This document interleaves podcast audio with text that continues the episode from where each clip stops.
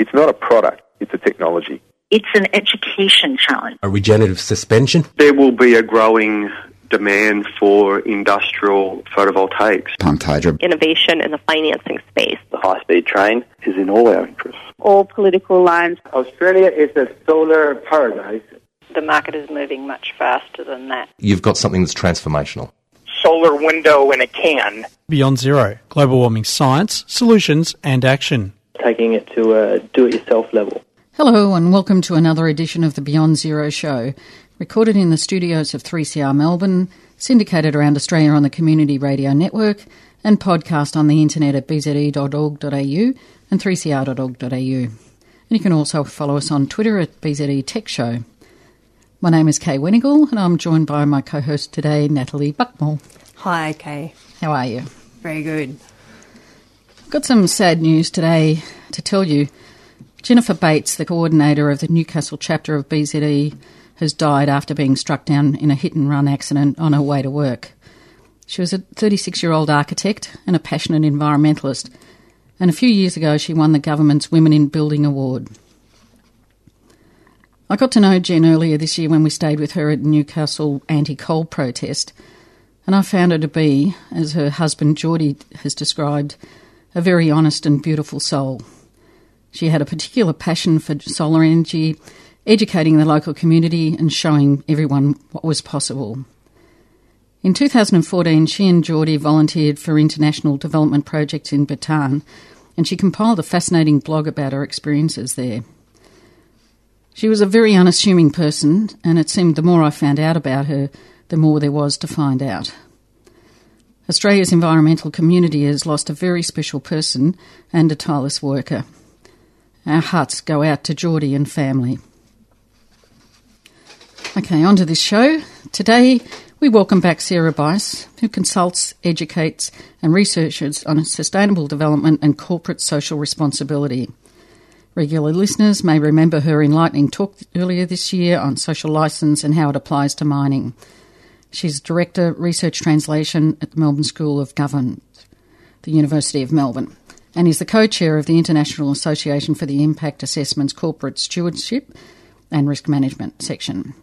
She's been spending a lot of time recently researching the effects of a Trump presidency in America and is here to tell us how the climate will be affected by this event. Hi, Sarah. Thanks for joining us today. Hi, Kay. Hi, Nat. Thanks for having me. And my condolences on the loss of your colleague. That's mm. terribly tra- tragic. Thank you very much. It was an incredibly tragic event. Yeah, and, um, I'm very sorry to hear that. Yeah, it's um, it's sad when you know one of the good people um, has a tragic end like yeah, that. Yeah, especially at a time when we really need climate champions. Absolutely, yeah. And she and her husband were fantastic in that area, so it's um, it's very distressing, I think, for the whole community in Newcastle, particularly, mm. but also Australia wide because she was doing good work elsewhere as well, and yeah. certainly was well known in, in the ACT. So um, let's talk about this presidential nominee, Donald Trump, and he who actually said very little about climate change during the election campaign. He did aggressively court pro coal and pro oil voters on the campaign trail and his early appointments indicated a willingness to follow through with his promise to remove regulatory burdens from the fossil fuel industry. But we've mostly had to rely on his numerous pre candidacy tweets declaring it a bullshit hoax. But early in November, Trump finally did say something about climate change that he would cut all federal spending on the issue to save $100 billion over two terms in office. Can you give us an idea of how the internal US policies and regulations are likely to pan out? Well, the problem with Trump is that we really don't know. This is a person whose position seems to change based on whim and Twitter and false news. So we had, for example, a meeting between Trump and Al Gore at the now infamous Trump Towers in New York City on the 5th of December. And it was fascinating to watch the spread of news immediately after this meeting. There was finally some glimmer of hope in the sky. The sun was going to shine through. Um, he seemed to take Al Gore's advice. He seemed to be saying, I'm open to thinking about the need for climate change mitigation. And there were even uh, statements made that perhaps now the campaign promise to quote cancel the Paris Agreement uh, would be thought about and perhaps even backtracked upon. So this was the 5th of December, and then almost immediately after, Trump began announcing through his transition team his appointments to the Environmental Protection Agency, the Department of Energy, the Department of Interior, uh, the Secretary of State, and just, the list Just when you thought it was safe to get back into the water. just when we thought, thank goodness Al Gore has gone to Trump Towers, um, there was a quick turnaround and a turnaround that was um, more, I suppose, uh, suggestive of where he stands on climate change mitigation than a happy diplomatic meeting with someone who has worked very hard for climate change mitigation. So, what does the Trump presidency potentially mean for environmental regulation in the United States? Let's look a little bit towards recent appointments and what those offices mean in terms of how the United States approaches environmental protection and climate change mitigation. The Environmental Protection Agency, for example, is the primary agency for the protection of clean air and water in the United States. And Trump declared in his campaign that he wanted to shut down the EPA, and he is very strongly anti environmental regulation. And that is reflected in his appointment of Scott Pruitt as EPA chief. Scott Pruitt, um, the former attorney general from Oklahoma, has been someone who's been very heavily involved in litigation led primarily by the fossil fuel industry against climate change regulation and has himself been someone who has litigated against environmental protection regulation. So that's the EPA. and we even saw recently that there was a 74 point questionnaire circulated by Trump's transition team to EPA staff, many of whom are climate scientists. And this questionnaire was asking those staff to detail the names of any EPA staff who had attended climate change related conferences or who had written climate change related papers for those conferences. Now, the current. It's frightening, isn't it? it it's a bit McCarthyism, so maybe now climate change in the United States becomes the new communism. We don't really know what this questionnaire was intended to do, but what we do know is that the current public servants who head the EPA refuse to provide the names of any individuals. So we can definitely see an agenda where Hmm. climate change is being questioned. It certainly makes people think twice about doing anything or saying anything or being a, the slightest bit controversial. Or perhaps it's going to make people be more assertive Okay. and more controversial. So, for example, the current Attorney General of New York State um, has come out to say, I will use all of the power of the law that is within my remit to fight against any suggested changes to EPA regulation.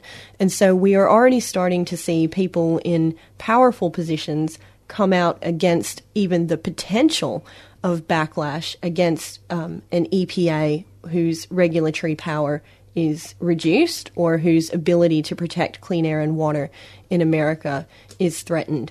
And so maybe we'll see more activism. Well, that's right. I mean, generally, Americans don't want anything to um, affect their clean air and water, do they? That that's always been very strong for them. It's a strong issue.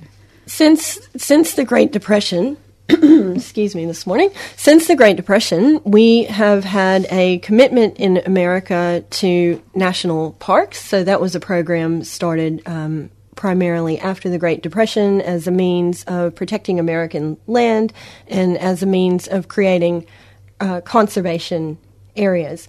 Now, that particular protection of those national parks falls under the Department of Interior. And what's interesting here is we also have Trump suggesting um, a person for Department of Interior who is very pro fossil fuels and who has said he's quite happy to dig, dig, dig.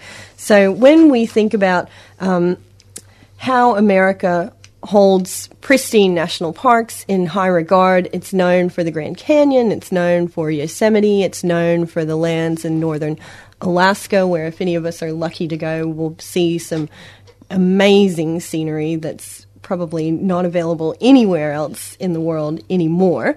Um, but by appointing Ryan Zinke, a former Montana Republican, to oversee energy exploration and national parks, both of which fall under the Department of Interior regulation, um, we're certainly seeing someone in that role who may pursue Trump's pro drilling agenda um, and his argument of energy independence.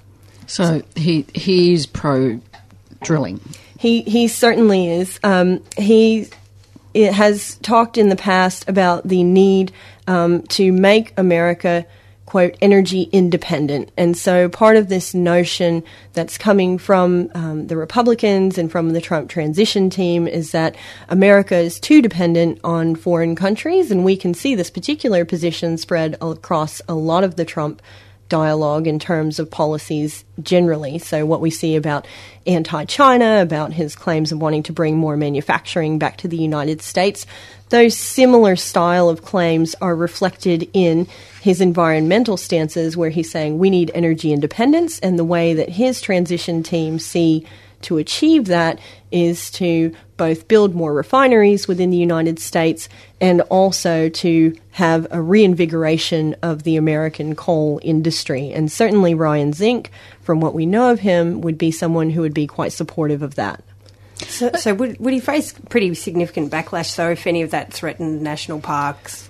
Facilities? You'd certainly hope so, Nat. I mean, I'd love to see Yosemite stay Yosemite. I don't know how much oil there is there to dig or if we've even explored for it, but you'd, you'd hope that we would see backlash and protection. One of the things that we can look to as well is whether or not some of these statements being made by Trump, particularly about his desire to bring back the refineries, and this was a statement that he made on his kind of thank you tour uh, post the election. He's in Oklahoma and he said, We're going to bring back the refineries, we're going to have energy independence for America. So even if we didn't have the regulatory protections that we do have, let's say there was a perfect storm where you get Scott Pruitt into the EPA, he starts to reduce Clean Air and Water Acts. We have Ryan Zinke in the Department of Interior, and he starts to pull back on protection of national parks even if those things occurred, we could then look to Donald Trump's favorite mechanism, the market, to question whether drilling would actually occur. And if we look at the American refinery situation, America currently has the largest number of refineries in the entire world. There are 141 operable refineries in the United States. 139 of those are actually in operation. Um, and it was only in 2012, under the Obama administration, that the first new refinery in 30 years was approved. So there's really not a strong economic argument for more refineries, and particularly given that each refinery um, holds an estimated capital investment cost of $10 billion. Mm. Yeah, that's really going to be a barrier.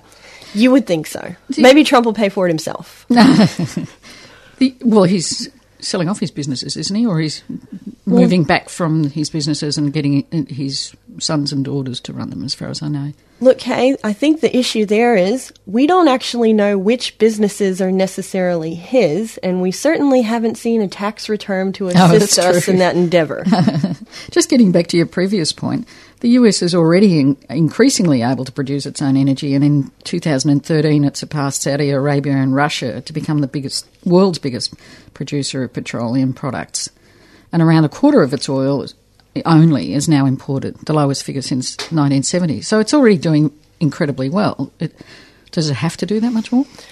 So this is a question that I think applies across the, the Trump campaign and across the Trump discourse because there have been a lot of claims made throughout the campaign that those of us who have investigated those claims know to be untrue. So things about uh, unemployment levels in America, all of the statements around people being unable to walk down the street in the inner cities without being shot, if you actually look at the figures that relate to those issues, unemployment in America is under Barack Obama at the lowest levels since President Clinton. It's lower when, than Australia. And it is lower than Australia. So some of these claims being made, um, we need to look at. And similar claims are occurring around the energy and energy independence space. So Trump is getting a lot of populist buy in to his statements that America doesn't need to be reliant on these other countries and that we shouldn't be paying Saudi Arabia and so on and so forth.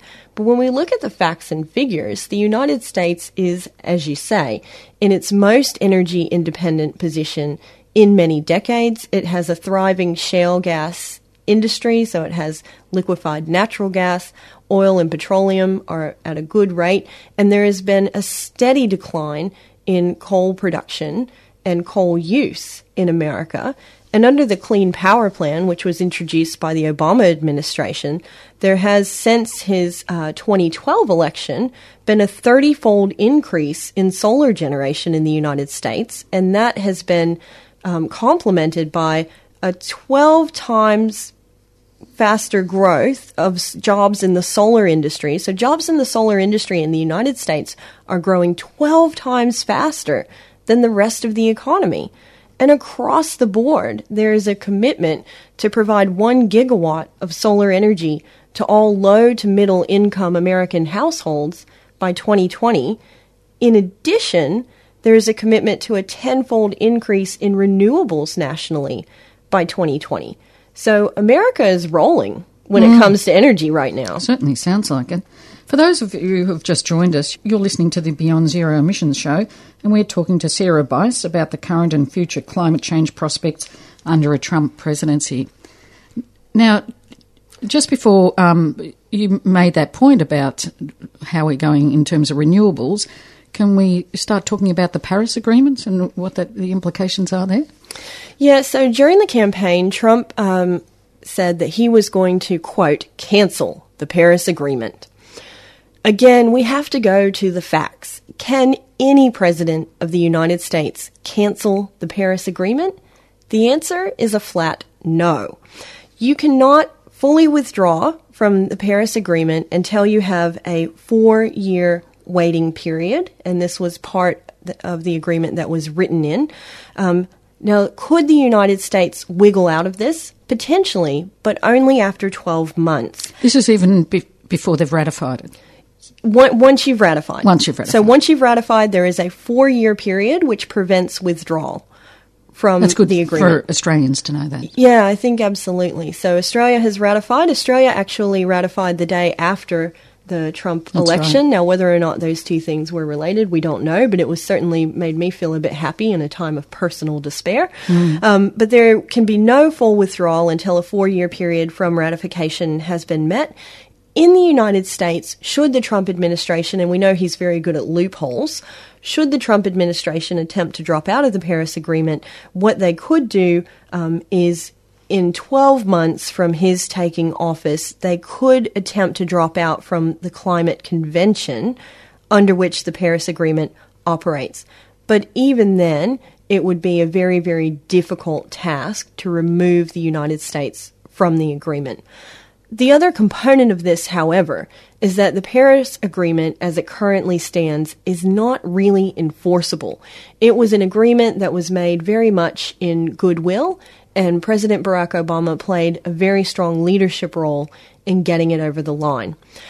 When Trump was elected, it was of great concern to climate scientists and politicians globally. And when the United Nations met in late November in Marrakesh on climate change issues, one of the first things that they did was to agree to put through very rapidly a guideline for implementation of the Paris Agreement, and this was going to be a step by step list of requirements for practical steps that Paris Agreement signatories must take, and they've now committed to having those guidelines ready by 2018. So for a large international body, you kind of think 2018. Oh my goodness! But that for them, a long way off. Yeah, I agree, Nat. But for them, it's uh, quote unquote rapid.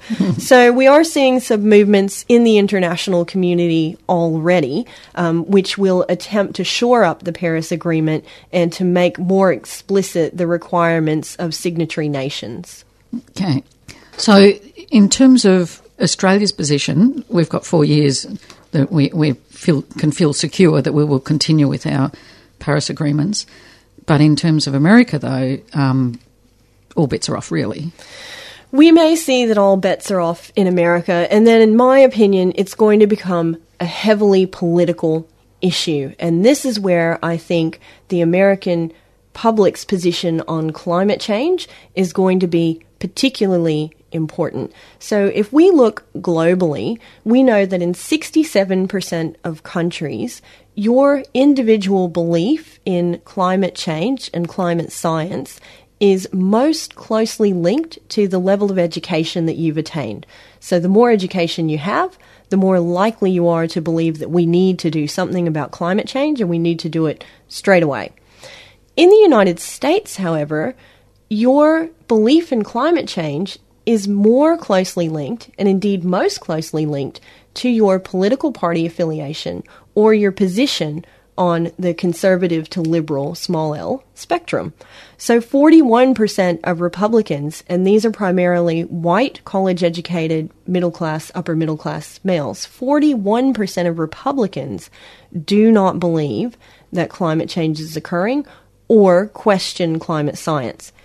57% of conservatives on that spectrum do not believe that climate change is happening and do not trust climate science.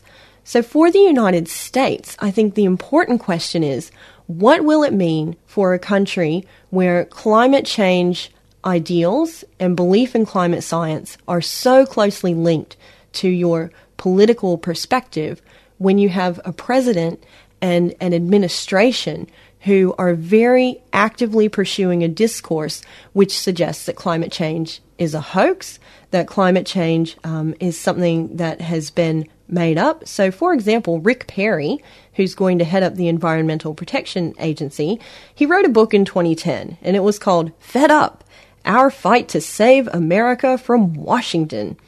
And in that book, he called climate change, quote, a contrived, phony mess.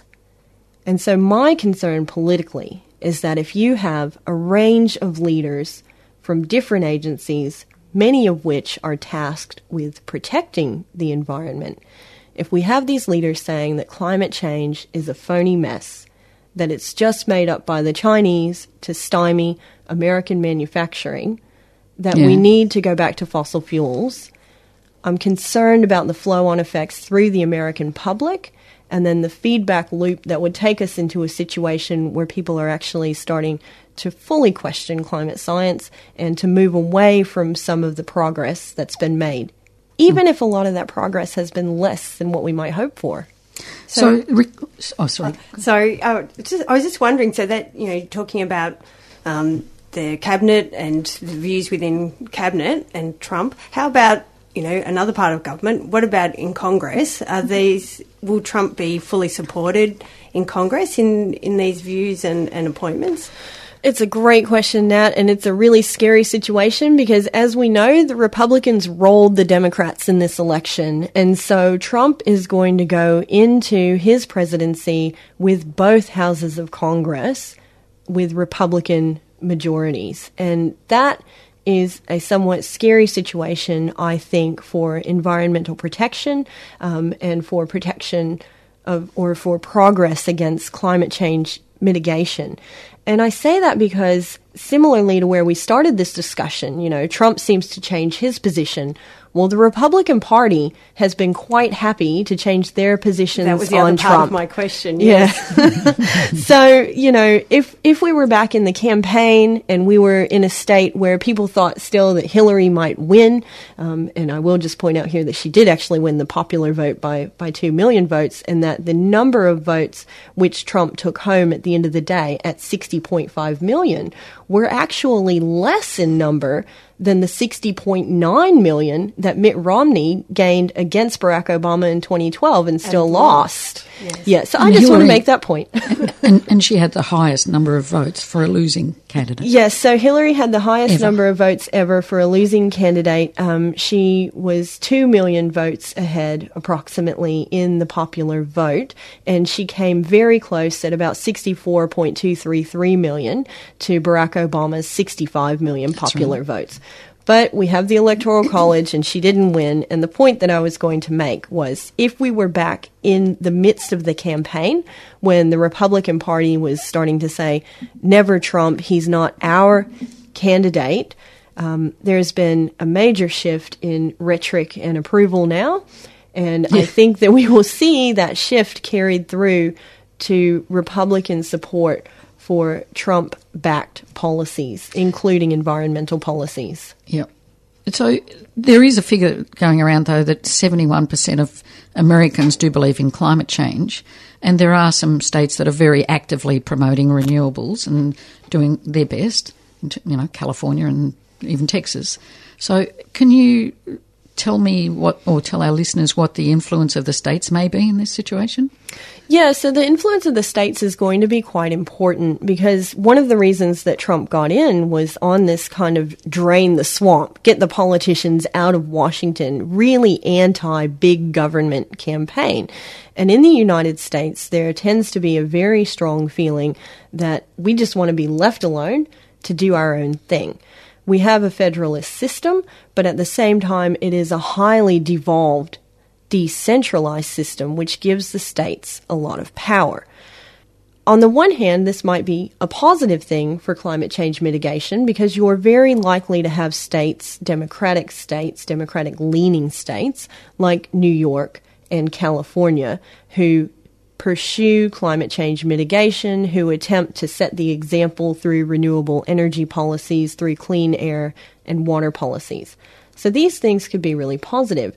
At the same time, however, even within the rhetoric of we want to be independent and do our own thing as states, if you have a federal government, a president, and a Congress who are clearing the way and providing political capital for an anti climate change mitigation regulation or series of policies, then that gives those states even more freedom to follow suit. Mm, very true. Rex Tillerson is Secretary of State, and he actually was the CEO of ExxonMobil for many, many years. And so he's travelled around and negotiated with its leaders. And the good thing about it is that ExxonMobil, even though it pollutes most of wherever it goes, has acknowledged the science of climate change. He will be a serious threat or not? So the thing with Rex Tillerson is that um, I suppose, firstly, he has not yet been confirmed, and there are some major questions around human rights and climate change. So he's a bit of a wait and see. But one thing that we can say is ExxonMobil, as a company under Rex Tillerson, has supported a carbon tax. At the same time, however, the UK based NGO Influence Map gives ExxonMobil a grade of E minus on a scale of A to F. So they got an E minus on its scale of corporations that support climate change mitigation. Okay, so not good. Um, Not we've good. just unfortunately run out of time, Sarah. As usual with you, we've just got too much to talk about. We've been talking to Sarah Bice about the state of climate change in America under a Trump presidency. Thanks so much for your time today, Sarah. Thanks, Kay. Thanks, Nat. Where can our listeners find out a little bit more? We can look to the School of Government website at government.unimelb.edu.au or on Twitter at Sarah underscore Bice. Great. The Beyond Zero show is brought to you by the Climate Change Solutions think tank Beyond Zero Emissions and is recorded in the studios of 3CR Melbourne and syndicated around Australia. If you want to listen to this show or others, you can go to www.bze.org.au and click on podcasts. Thanks for listening and hopefully we'll catch you again next week.